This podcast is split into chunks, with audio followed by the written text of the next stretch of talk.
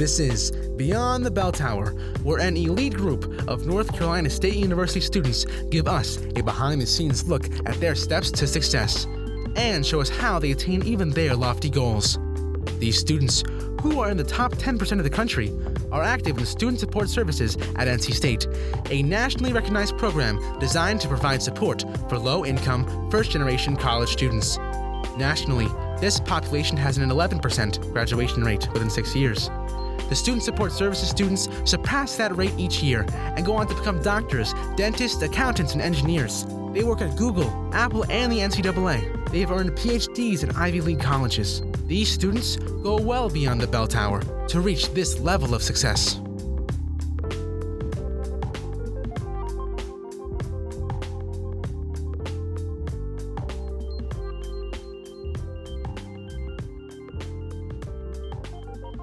So, welcome to Beyond the Bell Tower, the podcast created by TRIO students for TRIO students.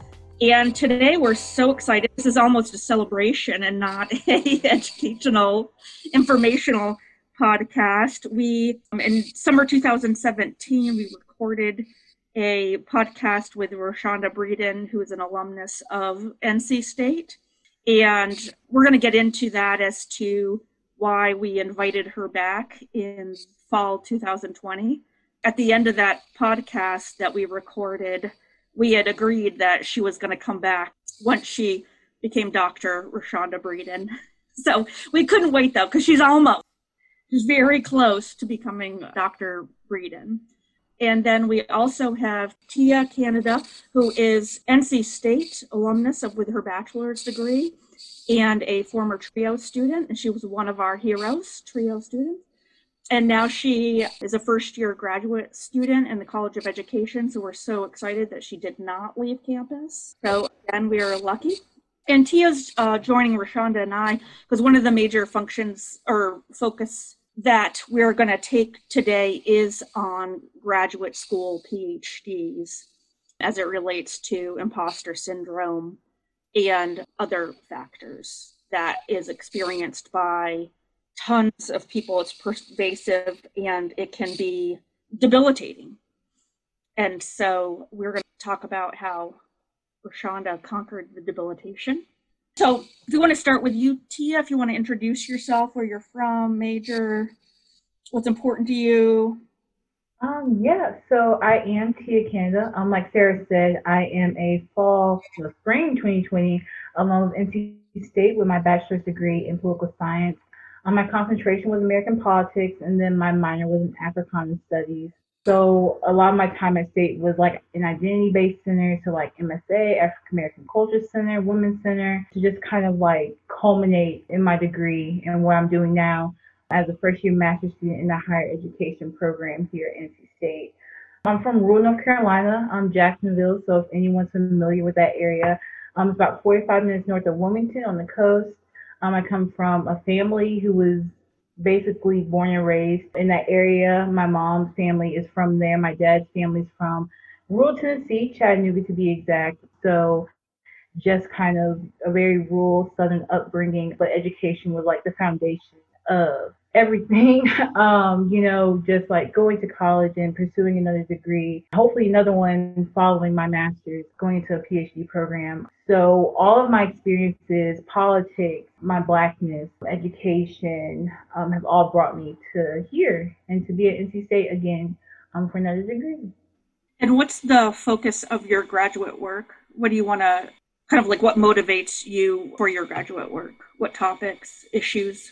So I don't really have a a concrete concentration yet, um, but my research interest centered around um, Black students and retention at predominantly white institutions. So hopefully, I'll be doing research in that area and also um, just campus cultural identity and cultural biases on campuses and how that relates to retention for Black students. And I'm I actually have been reading um, a little bit about retention of Black students and campus identity for historically Black women's colleges. I think a lot of times goes overlooked in academia. So that's also something I want to like look into. But those are kind of like my research interests at this time.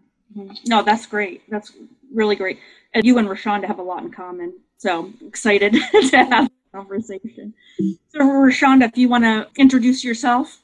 Sure. It is so nice to meet you face to face. When I read over your resume, I was like, whoa, we have a lot in common. And so I'm excited about this conversation with you, and I hope to learn just as much from you here. So I'm Roshaunda Breeden, and I've been so excited to be back on the podcast. I am currently a third year doctoral candidate here at the University of Georgia in the College Student Affairs Administration program. And that's within the Mary Frances Early College of Education. We say that because the college was recently named after a Black woman, the first Black woman who attended or integrated the College of Education, integrated the graduate school. It's named after her. And I am on the job market. So I'm almost done here at the University of Georgia. I cannot believe it. It has been such a good time. My research and focus has been on so many things, but basically highlighting those underrepresented, overlooked populations within higher education. A friend of mine, Dr. TJ Stewart, likes to say those who are in the margins of the margins.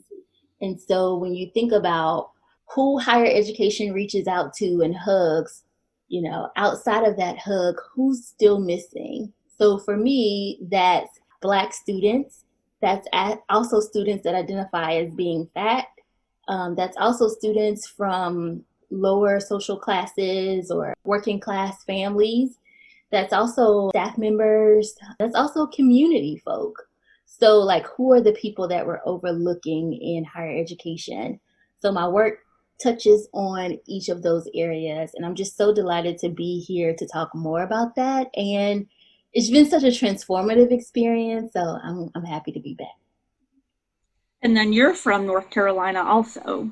I am. I am from North Carolina. I went to NC State so many years ago. I came to NC State in 2003, graduated in 2007 two degrees, Africana Studies, and psychology. If you're interested in that journey, listen to the previous episode. And I'm from Winston-Salem, first person in my family to go to college, first person to get a master's, first person to, will, that will get a PhD, working class family, and a community that's been rooting me on the whole time. So that's me. Yeah, excellent. So, do you both know the same Africana studies faculty? You know if any of those have remained since like 2007? Probably, probably. Let's see, let's see. Dr. Brookins? Yes. Yes. Yes. Y'all, Dr. Brookins sent me a message on LinkedIn after I defended my dissertation prospectus, and I just felt like I was seen. I was like, Dr. Mm-hmm. Brookins is acknowledging my work. It's amazing. Yes. Yes, yes, yes. Who else? I'm trying to remember back because I finished my minor about a year ago. So I was doing my minor well before my um bachelor's. Let me think. I don't know, but I do. Natalie Bullock Brown taught me two of my courses. Um, I know she's a new professor here because she, well, two years ago when I first had her for Black Feminist Thought, she was here and at St. Augustine, and then she transferred here full time. But that Black woman, oh my goodness, I love her. I really do. Like that's kind of where I turned to more like Africana studies and like looking into like our community a little more. Um, she was one who pushed me because you know she taught from a Black queer feminist perspective, and that was something that I had never seen before. I was like, okay. And then like a year later, I saw it like incorporated more into like work and like my living and learning village because I was in Women of Welch. So you know, it went shifted from white feminism to like black queer feminism when Bree came. Um, yeah. she was a CD for like two or three years. Yeah, she was. Oh, it was so good. Um, Dr. Erin Banks. She wasn't in Africana studies, but psychology and African American experience. That was that was the class. I think that kind of solidified everything I want to do now. I'm for sure.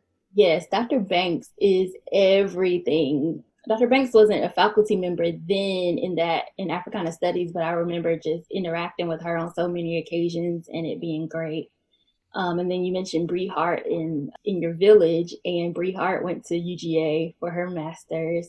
And then thinking back to Africana Studies, I had Dr. Edwards which is she taught the Black psychology class, and I had Dr. Powell, he taught Black feminist thought. So a lot of those folks have gone on to do other great things, but I'm glad that that energy is still there in the program. So, mm-hmm. yeah. Yeah, and we'll get into more of this, but I do have to say too is when I look listen back to the first podcast, Roshaunda, you had talked about Africana studies being like for personal development and personal like health and well-being and solidifying your identity and how you became confident to who you were. Oh my gosh, yes. Seems so, like that's the same for Tia too. Tia, tell me an academic knowledge. Yeah, Tia, tell me if this was your experience. But when I got here to state, I looked around to my left and my right, and I was like, "Where are all the black folks?" Yep. Mm-hmm. and mm-hmm. Back then, honestly, Tia, we had way more than y'all have now. To be honest, we I think we had about three thousand. So it was a significant amount. Y'all don't have nearly as many now, but still, I was looking for them. And what I did was I picked an Africana Studies class every semester, and I knew every Monday, Wednesday, Friday, or every Tuesday, Thursday, I would get a dose of support, of love, hypeness from the class, no matter the topic, and I would be able to go on a little bit further. And so, tell me, was that your experience too? Oh, yes. Oh, yeah. I actually vividly remember, well, okay. So, when I got accepted into NC State, I hadn't visited campus at all. I think you said that in your first podcast too. Like, I didn't visit campus, so I didn't know what was going on. Um, because it was between here and Central. Oh, and, Eagle Pride. I'm an Eagle too. But go oh, ahead. um, it was between here and Central. Um, and I was like, you know, I wanted like that big school feel. I knew that's what I wanted. And so when I got here um, during orientation during the summer, um, it wasn't it wasn't the black orientation. It wasn't the one hosted by MSA. It was just like the regular like colleges, humanities, social sciences. I looked around. I said, "Oh no, I said, too late. Go down the road." It was in fact too late, but I remember just my first like actual day of class. I was like, "Wow, there's like really no one in here." Cause like political science, it's that first class, mind you, we're 200 deep. Uh-huh. Um, I think it might have been. Was it in Park Shops? It might have been in Park Shops. I don't know, but it was somewhere 200 seat auditorium. I counted five black people, and I'm like, oh, so this is like a fourth of my class for political science. I'm like, oh, okay, okay. So my first semester, I literally went to class and went home because I didn't have like those immersive, like immersive experiences before I came to campus. Um, so it was very hard. But then second semester, it was, I don't know if you know him, but you know Tariq? Yes. Yes. Uh-huh. He pulled me. I was in the military. I went, I was sitting down, mind my business outside of MSA. He pulled me, said, Well, here's MSA, have a seat. And then the rest was history. Um, I went to the culture center, um, got really involved there, and I was in like Aya and doing all the things. Ooh, I was an Aya ambassador. Yes. yes, yes. I had to do like all the things. So I had to make up for lost time in first semester you know, I was actually looking lost, but yeah, definitely the same thing. And I think like now that I look back on everything, I feel like I had to come to NC State to realize how important my blackness was mm-hmm. because I came from an area where like we all kind of grew up together. You know what I mean? Yeah. And a lot of times things can get lost in the sauce. Um, and like you kind of realize racism and microaggression and things are present Mm-hmm. But it's definitely one of those things like, well, these people I grew up with too. So it's kind of like we've learned each other. And like I was in this whole new world that's literally a city on its own. NC State is a lot. But yeah, the black community, listen, they embraced me, I embraced them. And after that, I still had like it was still kind of like a struggle a little bit, mm-hmm. but it was much more of a communal struggle, if that makes sense. Because now, yeah. like every day, I'm making sure I'm in places where I at least see people who look like me. So yeah, I no, I totally understand. It is a community. Even with the staff there, we're looking for y'all too. When I was working there, we were always like, "Well, where are the black students? How are y'all doing?" And even you, I don't I didn't know you before today, but guess what? I saw your graduation pictures So I felt like I knew you. I, I saw them on Instagram because we're all of the same. We're all part of the NC State family, the Black NC State family. And yeah, so I celebrated with you when you graduated and when you found out you were getting into the master's program. So we're a part of each other's, you know, collective family. Yeah. I love that about us. That is one thing. Like every like this year, like we're not having homecoming. That's so sad. It's our first homecoming as an alum. Yes. Like, just like seeing like alums show up. Um, and even like alum who are still here who may have like gone and came back and gone again. It's just it's it's really amazing. It like makes it feel like home. It makes NC State feel like home for sure. Yeah we know the struggle and we're rooting for all of y'all. We've been in those classes, in those political science classes, and park shops, and the different buildings on campus where you're just like looking for your people, trying to count the folks, and you don't see them, and then you see one, and you're just like, oh my gosh, let's talk, let's hug, let's be friends. So, yes, I totally understand. So now you have a little sister and a big sister. Yes. you may not share genetics, but uh, pretty much living. We're cousins. We're cousins. We are. yeah, mini me and big me. so, yeah, so I do. We're gonna kind of interrupt this conversation so that we can get deeper in it. So we're gonna listen to the clip with Roshaunda talking about her PhD. So I'm gonna start that, and I tried so hard listening to this last night. I was like, what is wrong with me? no, I mean, listening to it again, I was like, this was really special. Roshaunda and I welcome you back to the second part of our conversation. Hating everyone in your group project because you it's really about perspective. Mm-hmm. Yeah, yeah, yeah. No, mm-hmm. for sure. Mm-hmm. And especially at this level, it's like you haven't failed yet. Mm-hmm. You know, you've only achieved, you know, you've only been exceptional. And so you're not going to stop being exceptional. You're pouring into me right now, Sarah. Sarah, because I'm really like, I know that I want to continue on to school and I know I mm-hmm. want, I know I need to and want to start a doctoral program, but I am scared to death. What are you scared of? All the things we just talked about. All the things we just talked about. And so I won't get emotional, but I'm getting emotional. Y'all can't see me. Um, but I really know that I need to do it. I just am afraid. So I have to be reminded that I haven't failed yet. No, no, no, no. And you're actually, from my knowledge of you, of working in student affairs, working in the College of Management, you know, of going, of extending yourself, so not even an area that you had experience. Mm-hmm. You, you extended yourself in being in a program where I think the people are like, I don't know, I don't know these people, I don't know this culture, you know, like the business culture. Oh yeah.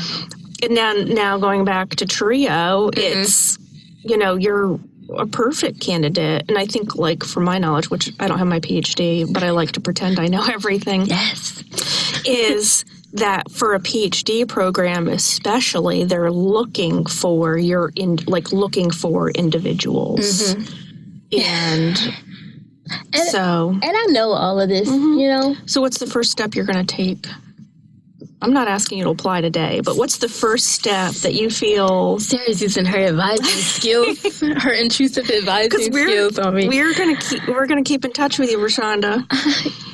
I'll be proud. I've taken mm-hmm. the um, Miller's Analogies test, which mm-hmm. is not the GRE because I had a bad experience with the GRE, and so I'm trying a different approach this time. Um, so I've taken that test, and I, I have a checklist or a spreadsheet actually on places mm-hmm. I could apply. I'm just, I've really been dragging my feet. Mm-hmm. And I had to be reminded today in talking about this imposter syndrome of why I'm dragging my feet because there's some place down inside me that tells me, you can't do this. You don't belong here. I don't know how you've managed to get this far when the reality mm, is, yeah, I deserve to be here. And there is no one else that is more deserving than me. I have all the credentials that I need. I just, there's a lot of pieces to it. So although we're here talking about this, I really want people to know that this is something that you continue to have after the degree process, the graduate degree, even as a parent, maybe, or as a friend, or if you're applying a doctoral program mm-hmm. or a new job, um, you, are constantly having to dismiss feelings of inadequacy, even when you know that you can do it. Mm-hmm. Mm-hmm. Yeah. yeah. and I always think, um, too, it's like, who are you to say you can't get in? That's not your job to say, like, you're not on the admissions committee. like, so, why do you stop thinking? you need to stop thinking you are. And you know the crazy thing is, I I think I would get in, but you, I think Which, finishing. Are you, are you applying a P, for a PhD in like nanoscience? No, or, okay, no, no, of course You'll, not. I don't. What programs are you looking at? So, I am looking at some of the higher ed programs. Mm-hmm. I am looking at a um, history program mm-hmm. because I love history. I'm also looking at um, a counseling program and a leadership program, mm-hmm. which is at a historically black college that's local. Mm-hmm. So most of the programs though are going to be here at state. So I'm not assuming that I won't get in. I'm just nervous about finishing. finishing the application, finishing, finishing, the, the program. Degree. Look, I'm already at finishing the program and I haven't even applied. you, I am shaking my head for those at home and she's laughing, touching me, going, "Stop shaking your head! Don't shake your head." Well, because I know that it's all in my brain and it's not yeah. reality. But so, what's your advice? Like, how do you? What do you think you should do to get out of your head? I've given myself different benchmarks to mm-hmm. hit, and I'm just going to hit those benchmarks and I'm going to continue to tell people what my goals are so that they can hold me accountable. So now when Sarah sees me at meetings or in practice, she can say, Hey, what are you doing about this? Mm-hmm. You know, have you applied? What, you know, so I'm going to do that more. I'm going to start telling people my intentions so they can hold me accountable. Sometimes I keep a lot of things to myself. That way I don't have any accountability partner, mm-hmm. and the only person I usually let down is myself. But mm-hmm. if I tell others and they hold me accountable, that will help. Mm-hmm. Um, my partner, he has given me different incentives for taking baby steps. So, mm-hmm. uh, to take the Miller's analogy test, he, he said you have to take it. If you don't take it you're not going to be able to buy this particular thing that you wanted. Mm. um, which i really wanted this nice african skirt. Mm-hmm. and he said if you don't take this test you're not going to be able to buy it. And in my head i was like so what? I'll just buy it you know in a month or two. He's like no you're not going to be able to buy it for the rest of the year. And mm. i was just like that's a long time. Yeah, yeah, yeah so yeah, yeah. he knows me well. He knows that i need accountability. So that's what i'm going to do but yeah well, and I think too, when you're talking, it's almost like going into logic mind.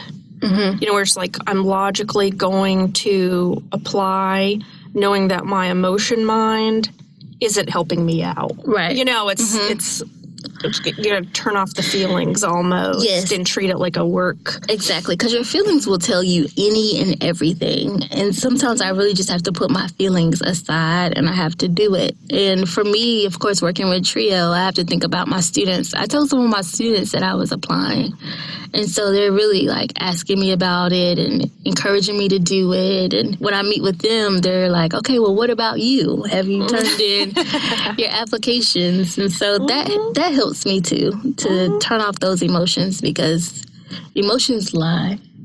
Oh yeah, yeah, mm-hmm. yeah, yeah. Just because it feels right or mm-hmm. doesn't mean it's right. No, usually it's not right if it feels right.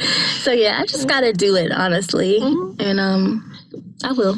Because the other thing that comes to mind too is that people need you to get your PhD. So one of the reasons, well, I mean, what's kind of unique about a PhD program is that you create new knowledge, mm-hmm. that you mm-hmm. bring something new to the you know area whether it be history or student development or mm-hmm. leadership mm-hmm. and so if you withhold that mm-hmm.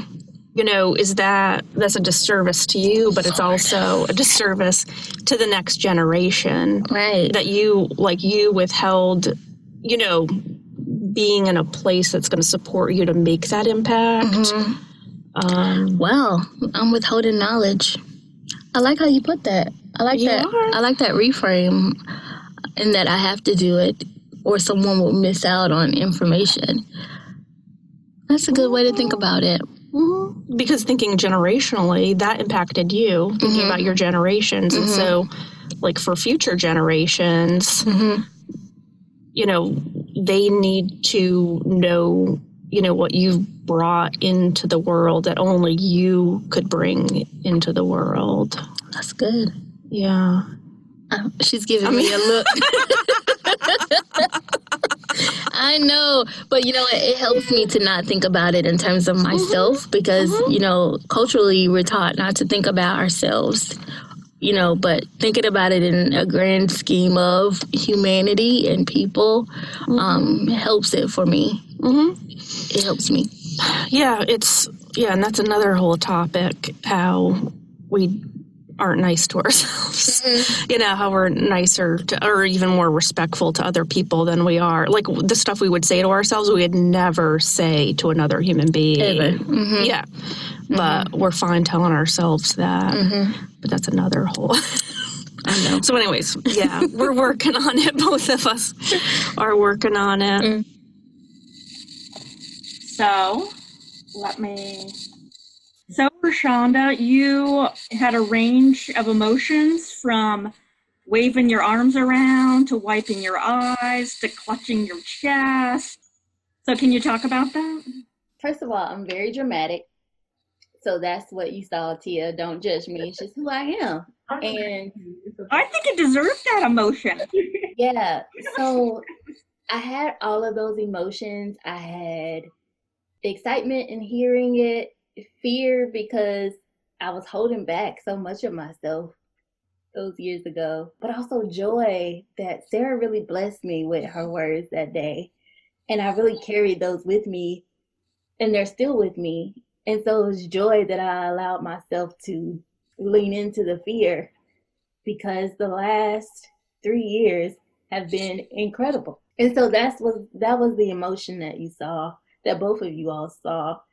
And in thinking that I was so scared to even apply to now being almost finished, it's amazing because a lot has happened. I mentioned in the clip, like, I know I'll get in, but I'm worried about finishing because my brain jumps 10, 20, 30 steps ahead.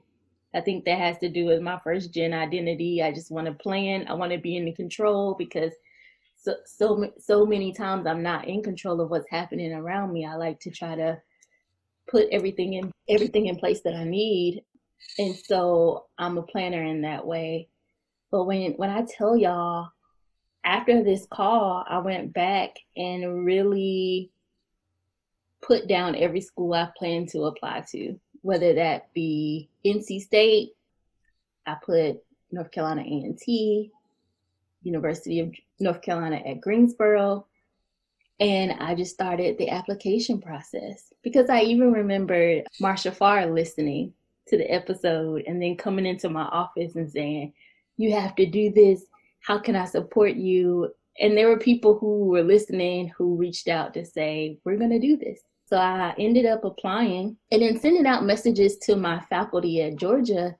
I was asking them for recommendation letters. And one of their responses was, Well, if you're applying all of these places, why aren't you applying here?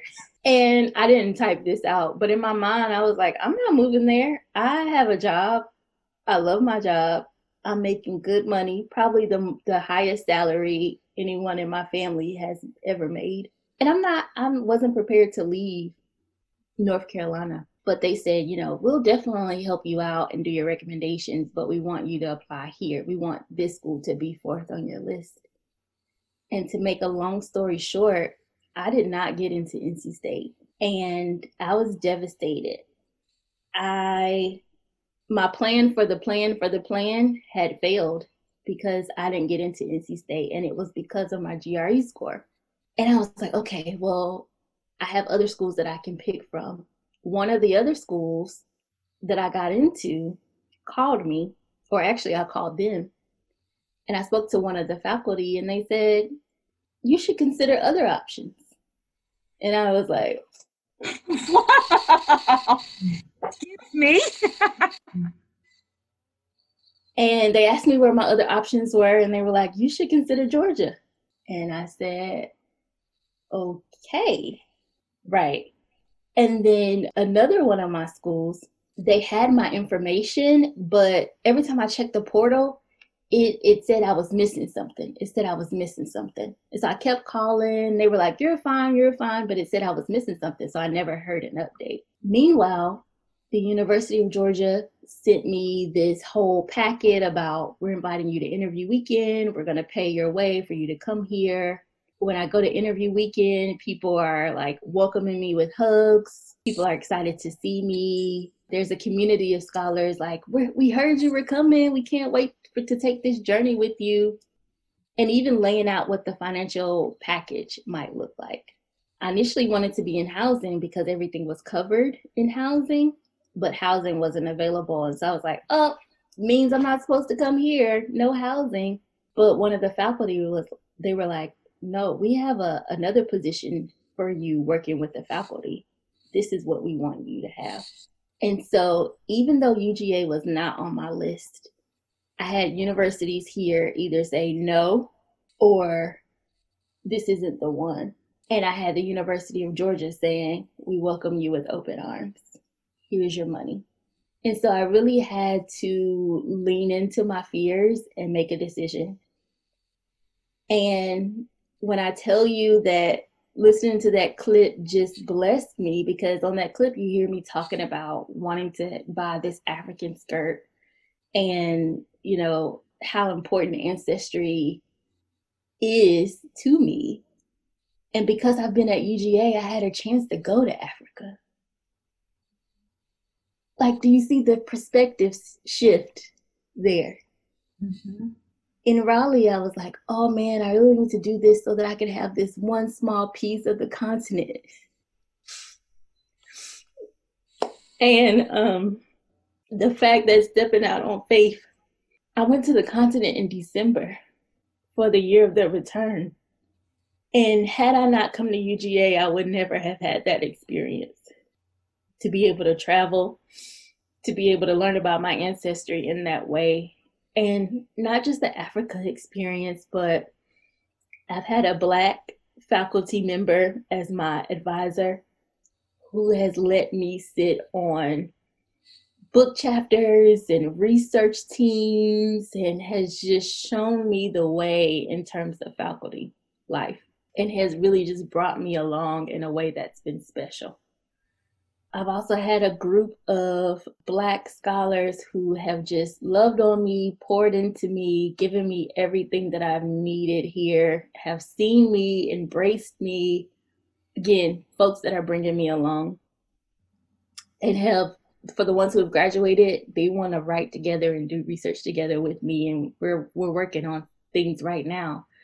One of the folks, he and I are working on a, a piece about fat black women and um, activism versus resistance and how fat black women don't always have the luxury of saying that we're activists but how we exist in all the other ways just by living in our bodies and showing up in places where people don't think we should be.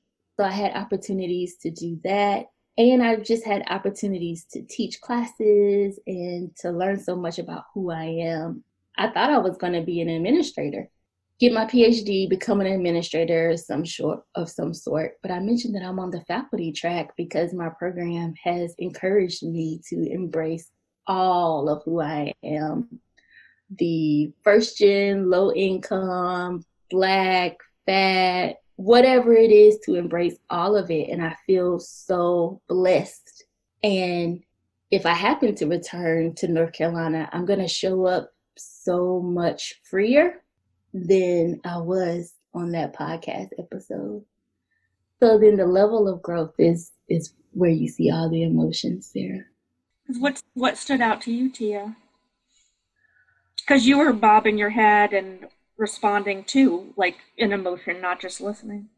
So like when I heard the clip. Or what do you want to say to Roshaunda too? I, oh, You can first of all, speak directly. yeah, go ahead. Yeah. Thank you.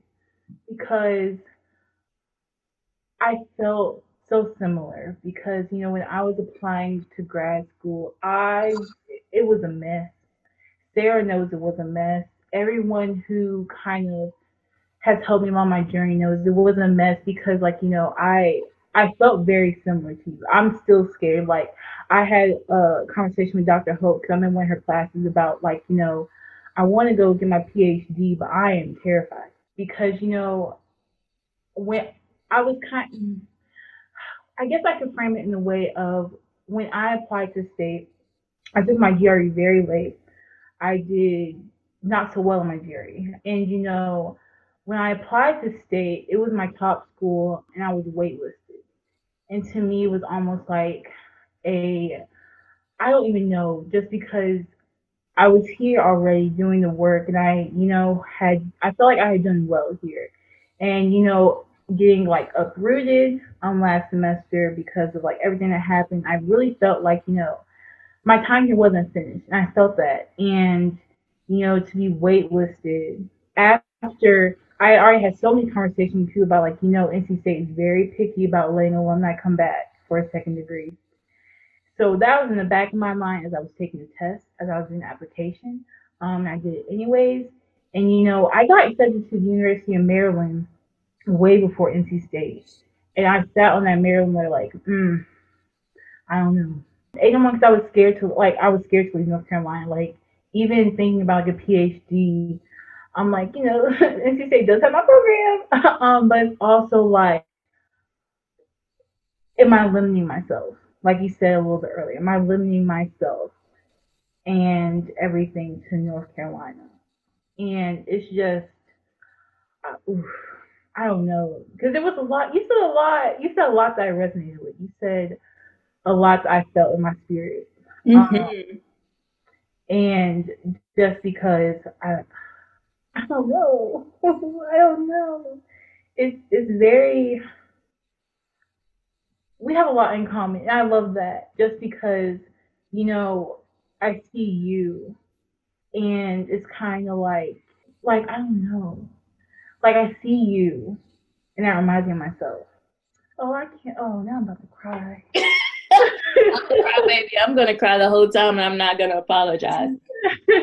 um, I wish we were in person because we could hug. yes, yes, yes. But yeah, I, I, in this moment, I am terrified because I know this is something I want to do. Because like, and also like another similar thing is like I'm a freshman student as well. So like, this is the first time I feel like anyone in my family, and I have a younger sister too. So it's this balance of yes, I'm the first in my family, but also like when it's set precedent because she has things she wants to do. She wants to go into animation, and now she wants to go into psychology and sociology and do all the things. And it's like yes, you can, and like I don't know. And also because you know, my mom passed away halfway through undergrad, so like these degrees, like yes, they're mine, but they're also hers. So They are hers, and they're your sisters, and they're everyone in Jacksonville, everyone in Chattanooga. They're theirs. And so you really have to hold on to that when you're afraid, Tia, because the fear, like I said, will tell you not to even consider applying to Maryland or not even consider applying out of state. But you should apply to all of it. If your program is here, apply there. See what type of package they'll put together for you. But apply everywhere. Don't be held back by what people have told you were your limits or what you told yourself were your limits. And when it is tough to get outside of yourself, then you do it for your sister. Then you do it for mom. Then you do it for the person's name that you don't even know because that history is lost. Mm-hmm. But you still know that they were there because you're here. That's who you do it for. So it's okay to be afraid. It's okay to feel the feelings. It's okay to cry, but we still have to do it as Black women because it's been done for us. And I, I, I meet every single day whether on Twitter or on Instagram or just out here in these streets, someone says that they aspire to be in a dot program, be in a master's program, or just show up as their full black self because I'm doing it. And I'm like, I'm not anybody special. like my favorite Beyonce quote if my country A can do it, anybody can do it. But literally that's how I feel. Like if, if people if people want to know like how do you do it? I just show up. I just apply to all the things. I just step out there and I do it. One example of that is this fellowship that I want you to apply to. It's called the Southern Regional Education Board, SREB. And they are all about making sure that underrepresented groups who are interested in getting their doctoral degree apply and get funding for their doctoral degree. I didn't know about this when I was in your shoes, but I found out about it last year. Had missed the deadline, didn't think anything of it, but they extended the deadline due to COVID. And so something inside of me, somebody, some auntie, some grandma, somebody said apply. And basically, I had to put together a package of materials, and they awarded me $20,000 to do research. And so, right now, my dissertation is funded off of a $20,000 fellowship. And so that's an example of how we have to just trust ourselves and believe that whatever our dreams are, they're possible. And whatever you want to be, you can truly be. Even when folks are out here dying in the streets, we still have the power to show up in these spaces and interrupt in all the ways that we interrupt and disrupt. And like Sarah said in the clip, if we don't do it, who's going to do it? Well, I have to say it's, and I'm gonna, I want to swear because I'm gonna say it was conviction. Fuck is my indication of conviction. I was trying not to curse on here, Sarah, but you started, so. Uh. yeah, well, everybody knows I cuss. I, uh, 15 and 17 year old daughters gave me a inappropriate language coloring book for my birthday, so everybody knows. I don't even hold back at home. Cursive is seasoning. Is seasoning for your words, Sarah. Yes. well, I call it authenticity. Mm-hmm, mm-hmm. And I am coming from authentic, not even just professional, but literally personal. Is you are fucking special. And so that's the piece of even going to funding your dissertation is it's that where dissertations come from a very deep personal place because you have to spend so much time and so much effort on it. And somebody said, We value your ideas and the work you're doing, so we're going to give you 20 grand. People don't do that. don't do that because you're not special. Mm-hmm. And I mean, the other piece too is being the first person to graduate from college and then now going to be the first person to PhD. Your generate your family will never ever be the same you will not have the same health concerns you know especially with the impact of health issues on african american community in rural communities mm-hmm. like your for generations are not going to experience that literally you know you're you what we're finding out now you are saving lives there's going to be people who are healthy and successful just because what you're doing so it's not like oh i'm just showing up to class it's you are having this huge impact. I mean, like irreversible, literally. And that's with Tia, is like you're leading, you know, democratic politics for the state and national level. 23 year olds don't do that. So you obviously feel strong enough about that to to be selected for these leadership positions, but also there's a large competitive super competitive community that you would not have those positions if you were not qualified and probably over. Mm-hmm. Correct, Tia? Yeah, I would say so. It's that piece is funny because I was actually talking to John today, I was talking to him today, and I was like, John, it's hard out here because I'm in this place where, like, my last year undergrad, I was sick of political science.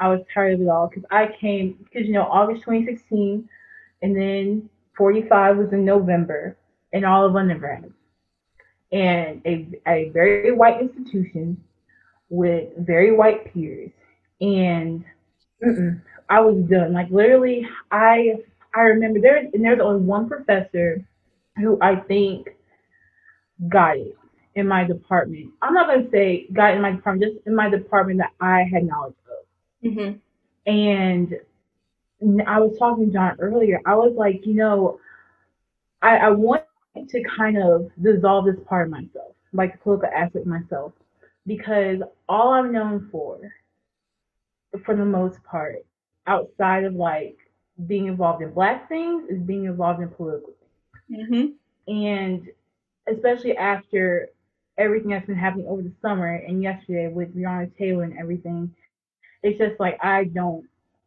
I don't have it in me anymore. Like even now when I do like when like in my political work now, like I'm the Black Caucus chair, and that politics to me is different because we don't have to censor ourselves as much as I had before, mm-hmm. which is a blessing, um, especially now.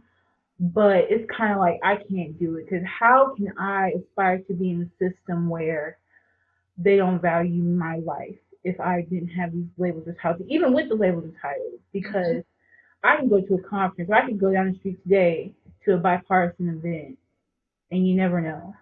And it's just like, you know, I feel that, but also like I know I need to be represented. I knew I need to be a representative in this space because last night, you know, I was at an event with Jessica Holmes and Yvonne Holley. And you know, I knew this, but it hit me really hard when I said, even if they win their election or when they win their election in a few in a few weeks, mm-hmm. they'll be the first two black women in North Carolina to be in the state cabinet and it's 2020.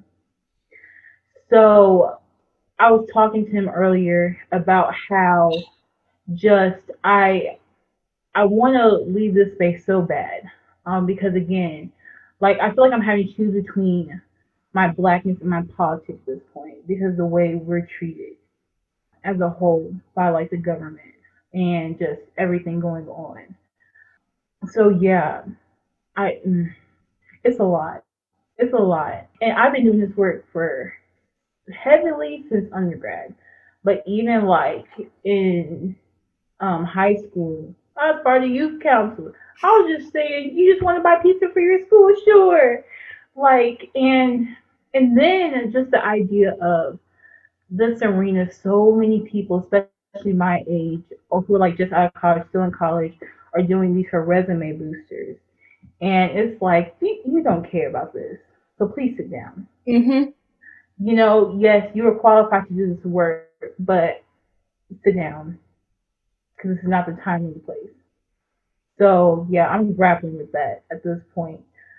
Whew, yeah. We we all grapple with it because mm-hmm.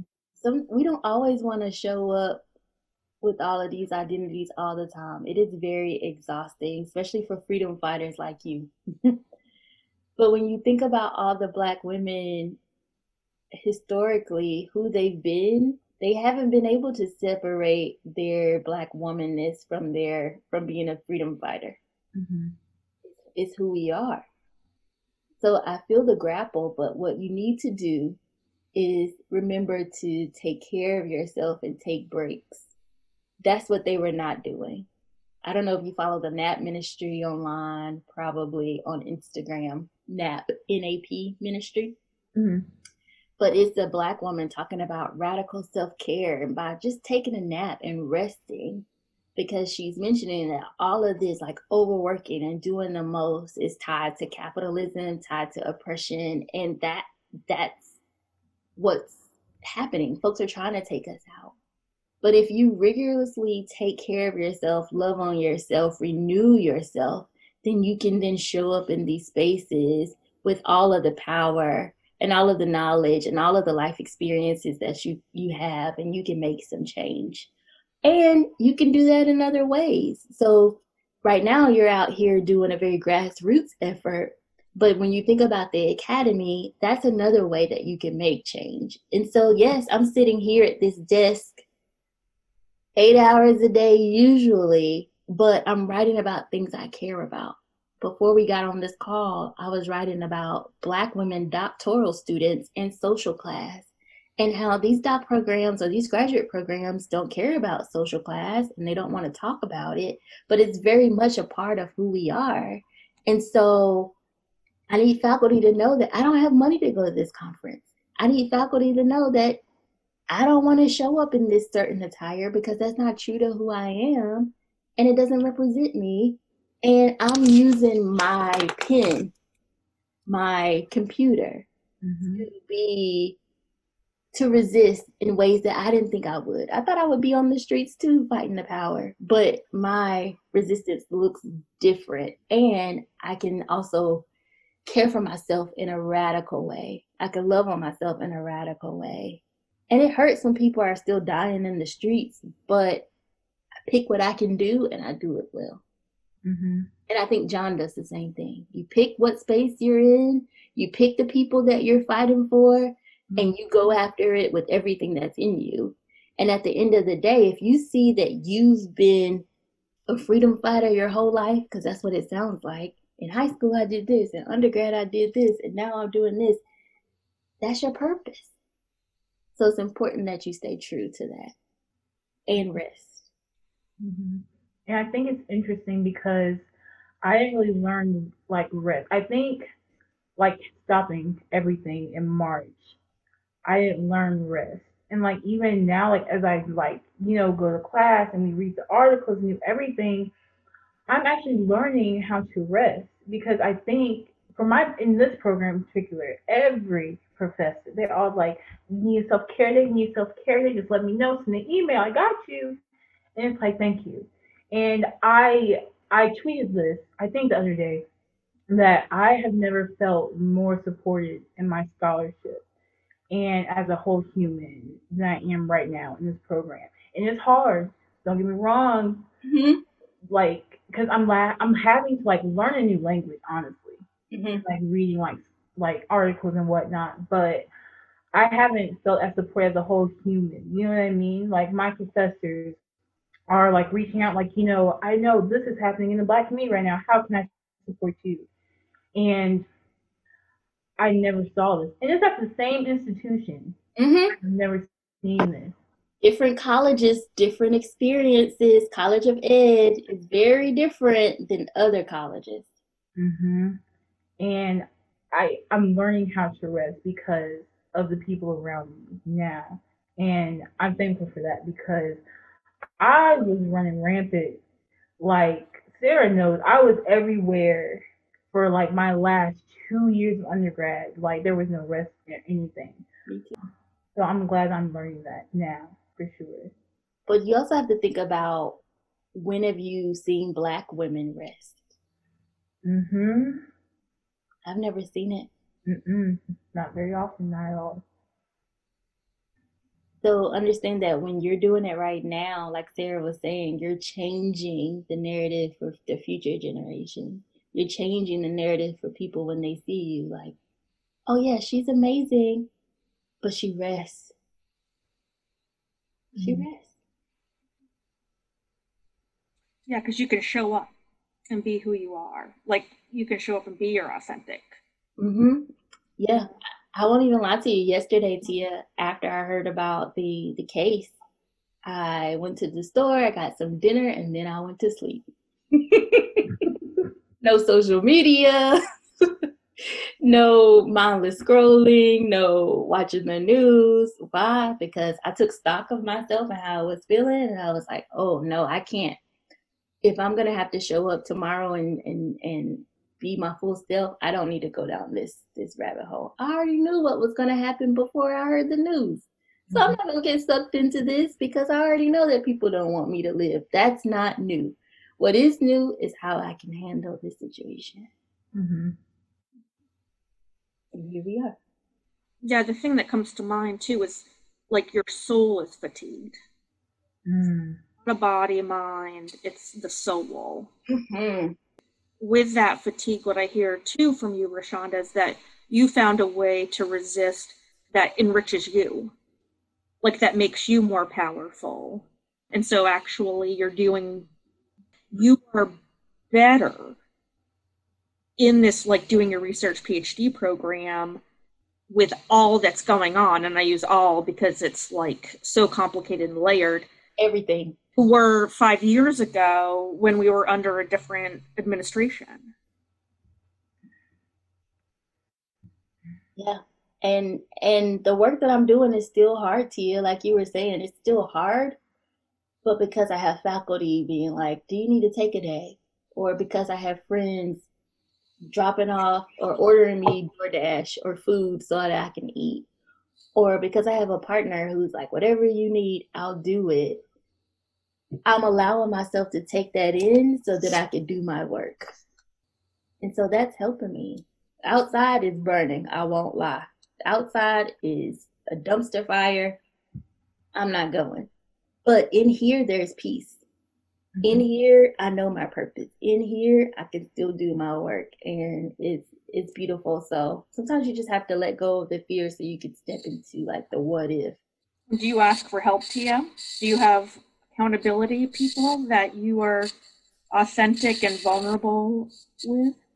I do. It took me a while to get there, um, but I do.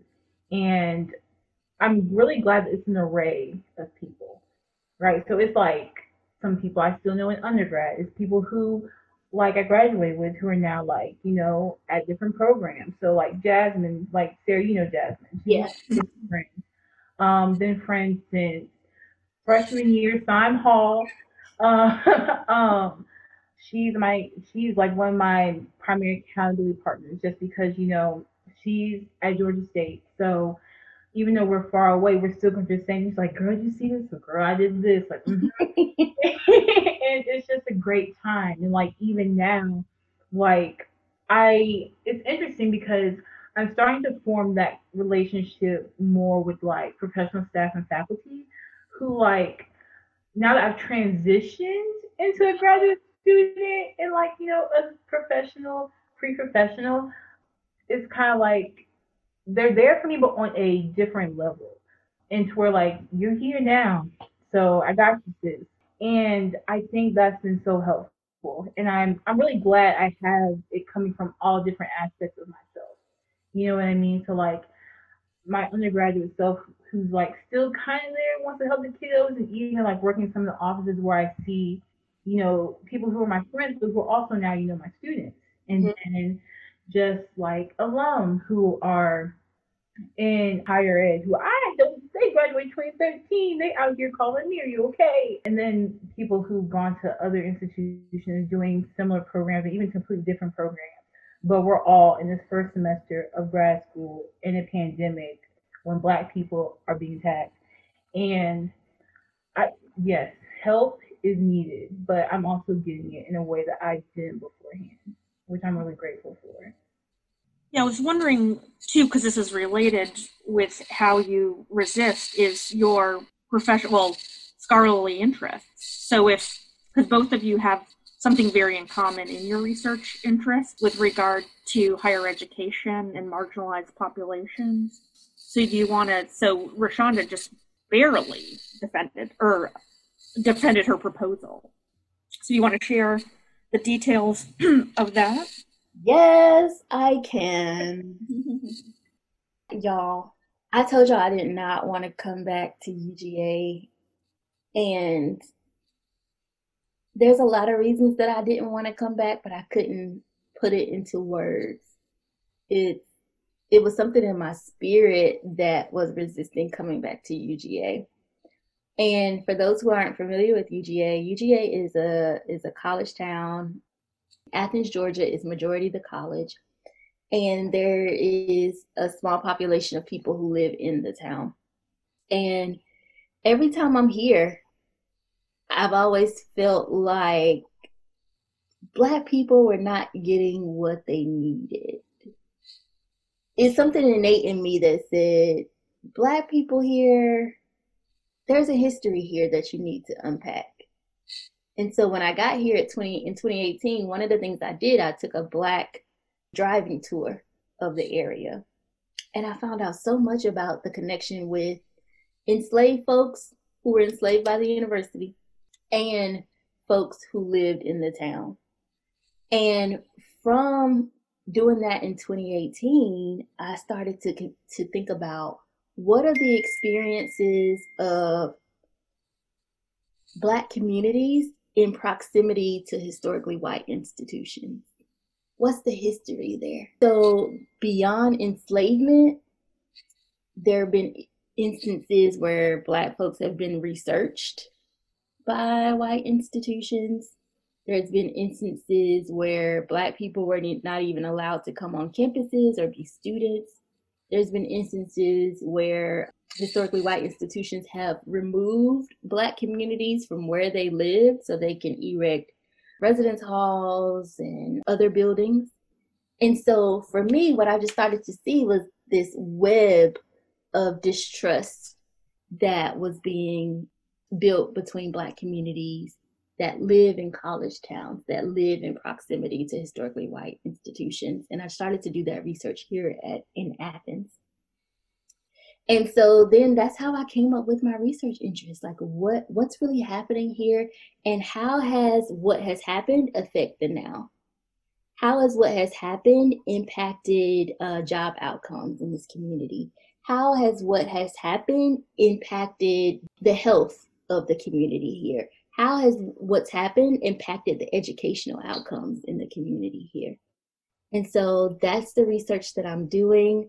I have two UGA students who are Black on my research team, and we're doing participatory action research.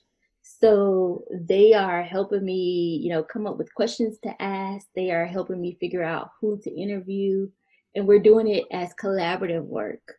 And so it's not just about me as the researcher because I'm not from here. It's about them actually explaining this is what the community is like. This is what we do. This is how we do it. And they're helping me with the project. We're interviewing Black students at UGA who are from Athens. We're interviewing Black community leaders here who are from Athens. And we're interviewing Black families in family style focus groups. And when I tell you that already some amazing his- history, secrets, things are just unfolding, things that I felt in my spirit from day one, Tia. What I thought to be true was true. There are literal, there's a building on campus where they found literal bodies and they tried to say, oh, these are the bodies of some white folks that died years ago. Long story short, they are the bodies of enslaved folks. And so you got a community here that's like, something's happening. We want to talk about it.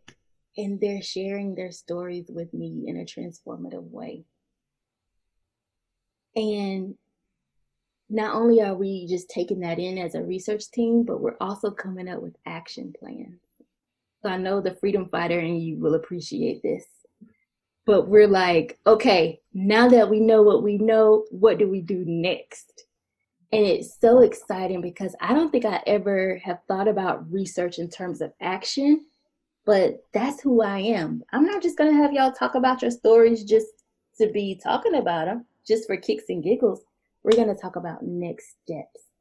And so, if I happen to stay here after the job search, I will continue doing the research with the communities that I'm working with. I will continue to work on the action plan, but I also have the two student researchers who are working with me who plan to do this work whether I'm here or not. and then, if I happen to go somewhere else, there are so many other towns that are similar to Athens where the Black community just feels like they've been shut out from conversations around access, around health, around educational outcomes, and they want to have a voice in the conversation. And so, wherever I land, I want to continue doing this work because there's no reason why I should live across the street from an institution and feel like I don't belong there or don't have access to that space, especially when my folks literally built the institution. And so that's what my work is all about. And so I encourage you to think about all of the assignments and things that you have in grad school and ways that you can turn those assignments into actual research that you want to continue to work on. Definitely, definitely. Because like I it's really interesting because I I know I want to research, but I don't know what I want to research, if that makes sense at all. Mm-hmm. And I want to know because since I've been like I'm looking at just from like an NC State perspective. Since I've been here, I've noticed like people have told me, yeah, black people we're almost non-existent on this campus, and it goes down every year, and that can be seen in anything you find that the university has available. And I just want to like why, like why are black people not staying? Not necessarily here, but like I feel like it's an issue at all these predominantly white institutions, especially in the South. So that's kind of where I want my lane to kind of be. And I went to the South in particular because I remember last fall I went with Trio. We visited UVA. And as soon as I got on that campus, it's like the ancestors were telling me to get back on the bus. That's it. That's, yes, that, that, that. And I was like, like I was walking around campus and I was like, it feels so cold and stark and everything. So I went to the Rotunda, which is, if y'all know, that's at UVA, and it's like you can see Monticello from UVA, which is Thomas Thomas Jefferson founded the institution. So I'm sitting in Rotunda, you know, I'm looking, looking, looking, and mind you, it's like a tourist attraction. And they were like, "Oh, it was built by enslaved people." When I said, "Interesting," let me go up and down the floors. And I'll never forget, I was on the bus back and I was telling them, I was like, y'all, I don't think y'all know this, but they have a walking slave tour on their campus. So, an institution of higher education where black students are at, where the ancestors in my spirit, when I stepped on campus and please go back, you have all of this. And I want to know how all, like, because this impacts black students who go there. And UGA, listen, that research lab they have for my particular interest, amazing. But my spirit says you can't go there. I'm not going to count it out, but I, I, truly do believe your body feels things before your mind, psyche, everything does. And that's kind of why I want to go into the lane I want to go into. I don't know what it is. I don't know how to pinpoint. I don't really have it nailed down yet. Um, but I know that's it because that one day UVA, mm-mm, mm-mm. Listen. And that community, oh, I mm, I go on for days about that trip. I really could. It was a lot. it was so much. And like Charlottesville itself, I did not see an ounce of blackness in my two days.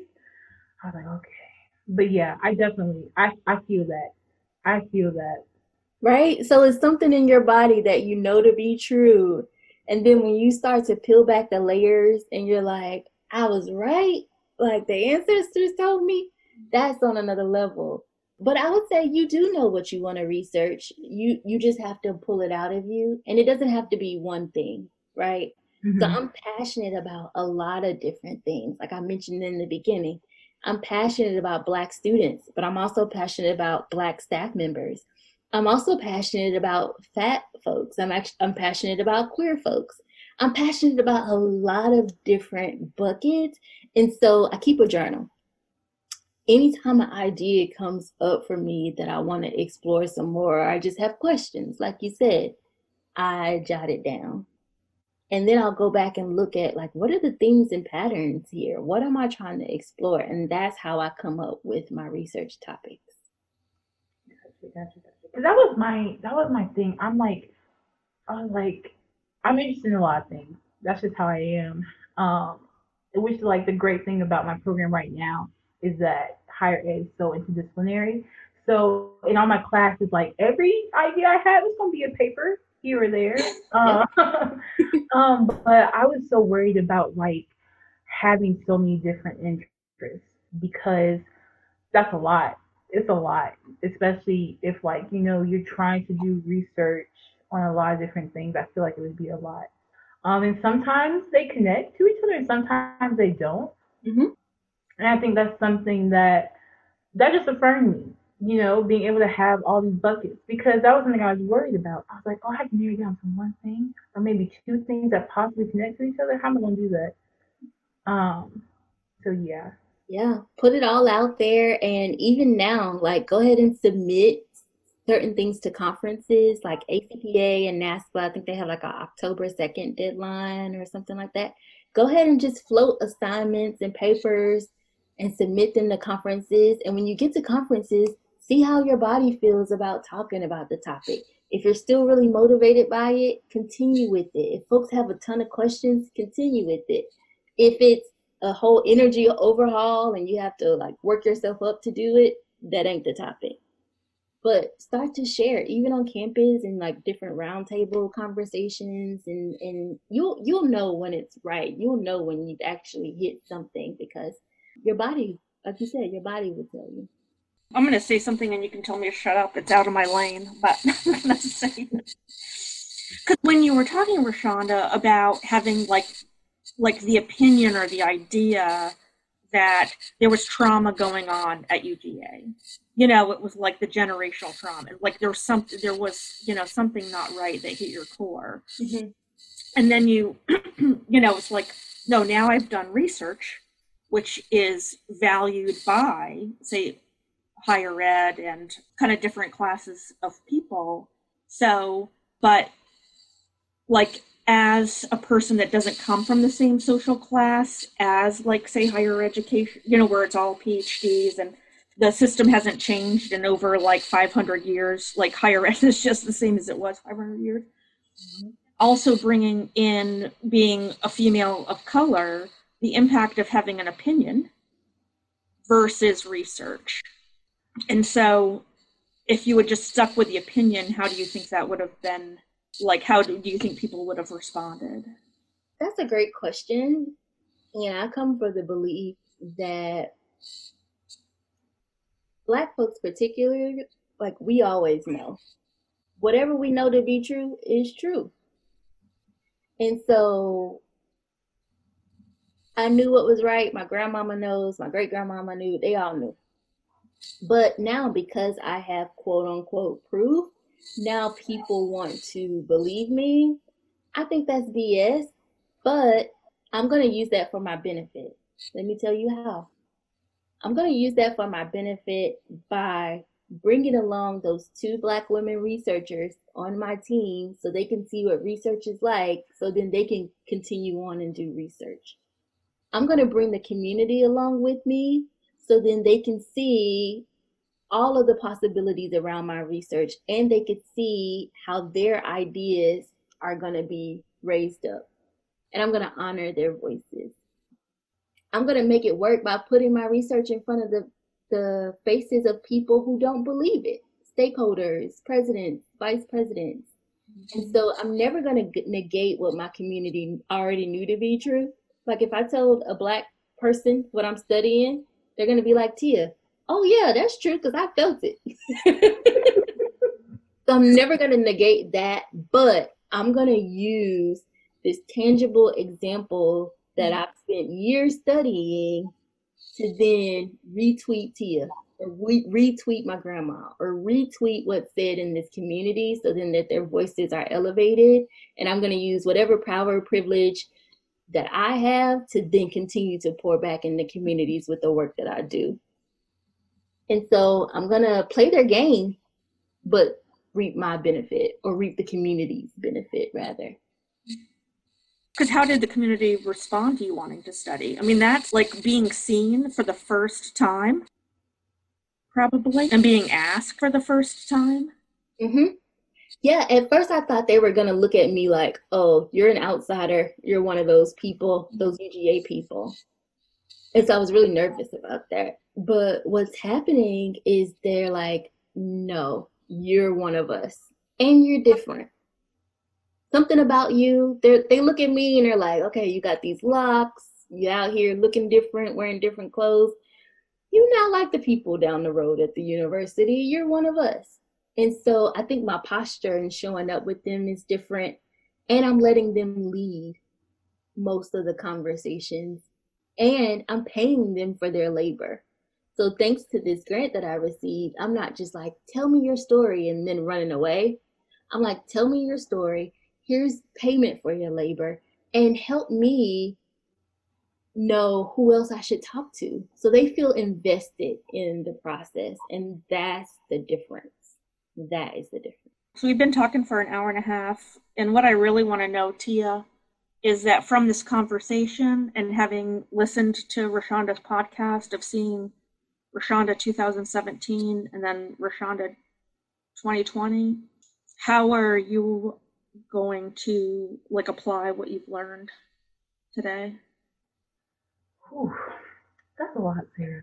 Um, um, I think for sure one thing is just, you know, to believe in myself because you know, I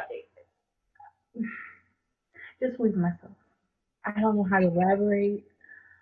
It's just a lot going on in my feelings, but I think it's just because you know our stories are so similar, and where I am now, you were in 2017, mm-hmm. and I I don't know. It's just a lot, and the idea that you know we come from the same place in like NC State, and we were we just have a lot of things in common.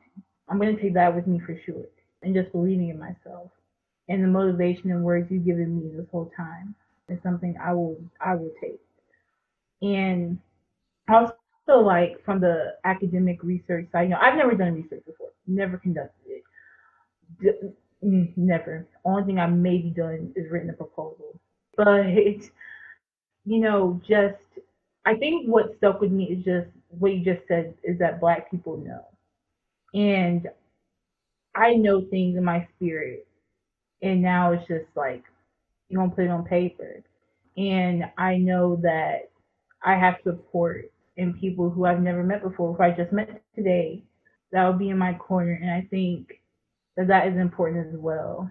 And I don't know, I'm just taking everything. I really honestly don't know how to formulate words, but just know I'm taking everything. Listen, no, I feel in my spirit that you are taking so much for this conversation, and I'm taking a lot from you too. I'm reminded of all of the things that my work can do for people. I'm reminded that people do and are watching what's happening with me and that I should share more because I never know who is going to feel motivated by it. I'm also hoping, I'm going to put this on wax, I'm hoping that we can continue to work together, talk to each other. I can maybe pull you in on a conference or paper or both. Definitely. That way you don't feel like, you know, can I do this? And once I start introducing you to some folks, you're going to be like, oh, if they can do this, I definitely can. So I hope that we stay in touch. I do.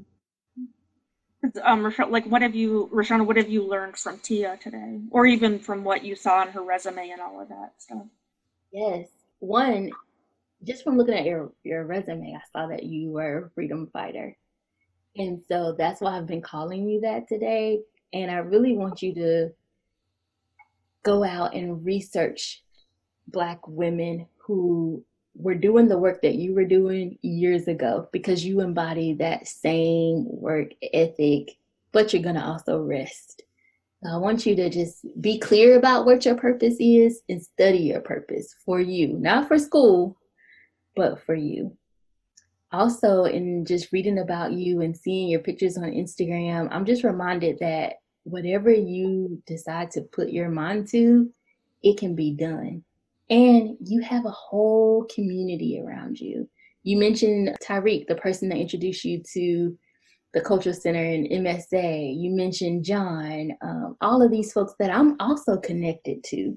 You mentioned Jasmine. I'm also connected to Jasmine. The, all these same folks that you're connected to, that I'm connected to, that means that we are connected to each other. And so that means that you're never alone. You have your people and you have everything that you need. I also learned from you that it's okay to make a decision to stay home or to stay at a place if it feels good for you. And it can be as good as you want it to be. So don't apologize for staying in a place that you felt like you should stay in. I'm definitely interested in coming back to NC State, but sometimes I'm like, do I need to go back? Do I need to venture off? But it's okay with saying, you know what? I felt really good about staying home, and that's the decision that I made. And here we are. So I say, stand in your truth, sis, because you blessed me today. so I'm glad we had this conversation. I am too. So in three years, Tia, you're going to come back on the podcast, and I'm going to have a young trio student and that to join the conversation, just like you did with Shonda, and you're going to talk about your PhD work, and you're pass the torch. All right, sounds like a plan. Mm-hmm. Mm-hmm. and it's you're going to do it, Tia, because my advisor is actually an NC State grad. He graduated from the program that you're in at the PhD level. Mm-hmm. And so now you have this lineage of folks, all NC State folks. We're all pulling, we're lifting as we climb. And so now it's your responsibility to do it for the next person. Mm-hmm. No, and I believe like you'll never be the same after this conversation. Oh, yeah. I feel like there's been a shift for you. Mm-hmm. For sure. For sure. Like I feel like even today, because like the whole time we are talking, I was thinking about because I haven't re- responded to John's text yet. I'm gonna do it in a minute, but I haven't responded to his text yet. And I was laying all this out on the table, and now like my whole energy has shifted in the best way possible. And you know, for about the past couple of weeks, this is only my seventh week out here in grad school, mm-hmm. and imposter syndrome was real. Like BJ, like I had to go to BJ. I was like, y'all listen, I, and they were like, no, no, you're where you need to be. And I've been feeling that lately. And so, like, yeah, my whole energy has just been shifted in the best way possible. And one of the things I didn't get to say, but I'll say now, is that when I first got here, um, I was in a in a workshop, and a black woman said to me, "You're not an imposter. If anybody's an imposter, they are. You've worked 10 times over to be here. You've you've pushed past all of the barriers. You've overcome situations from high school, middle school, you first gen low income. You literally, like Sarah was saying earlier, are overqualified to be here. And if anybody is the imposter, it's certainly not you. And when she said that to me, I was like, oh, you done changed the game. Mm-hmm. So now, like, that's the energy that I want you to have. I want you to hold your head up high everywhere you go. I want you to, when you apply to stuff, I want you to be like, yeah, I applied. Here you go. When you write papers, I want you to be happy to turn it in. When you just show up, you want the room, the energy in the room to change now that you're here, right?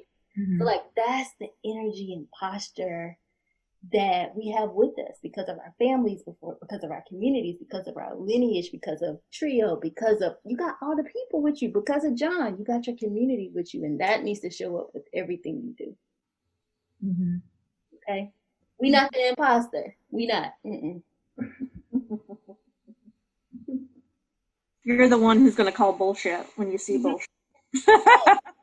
Oh and you know what i mean tia? Like in some of your classes and you're like mm-hmm a quick side glance, mm-hmm. go back to my business. Mm-hmm. Just think inside, like imposter. okay. just have a card to raise. just check. just right.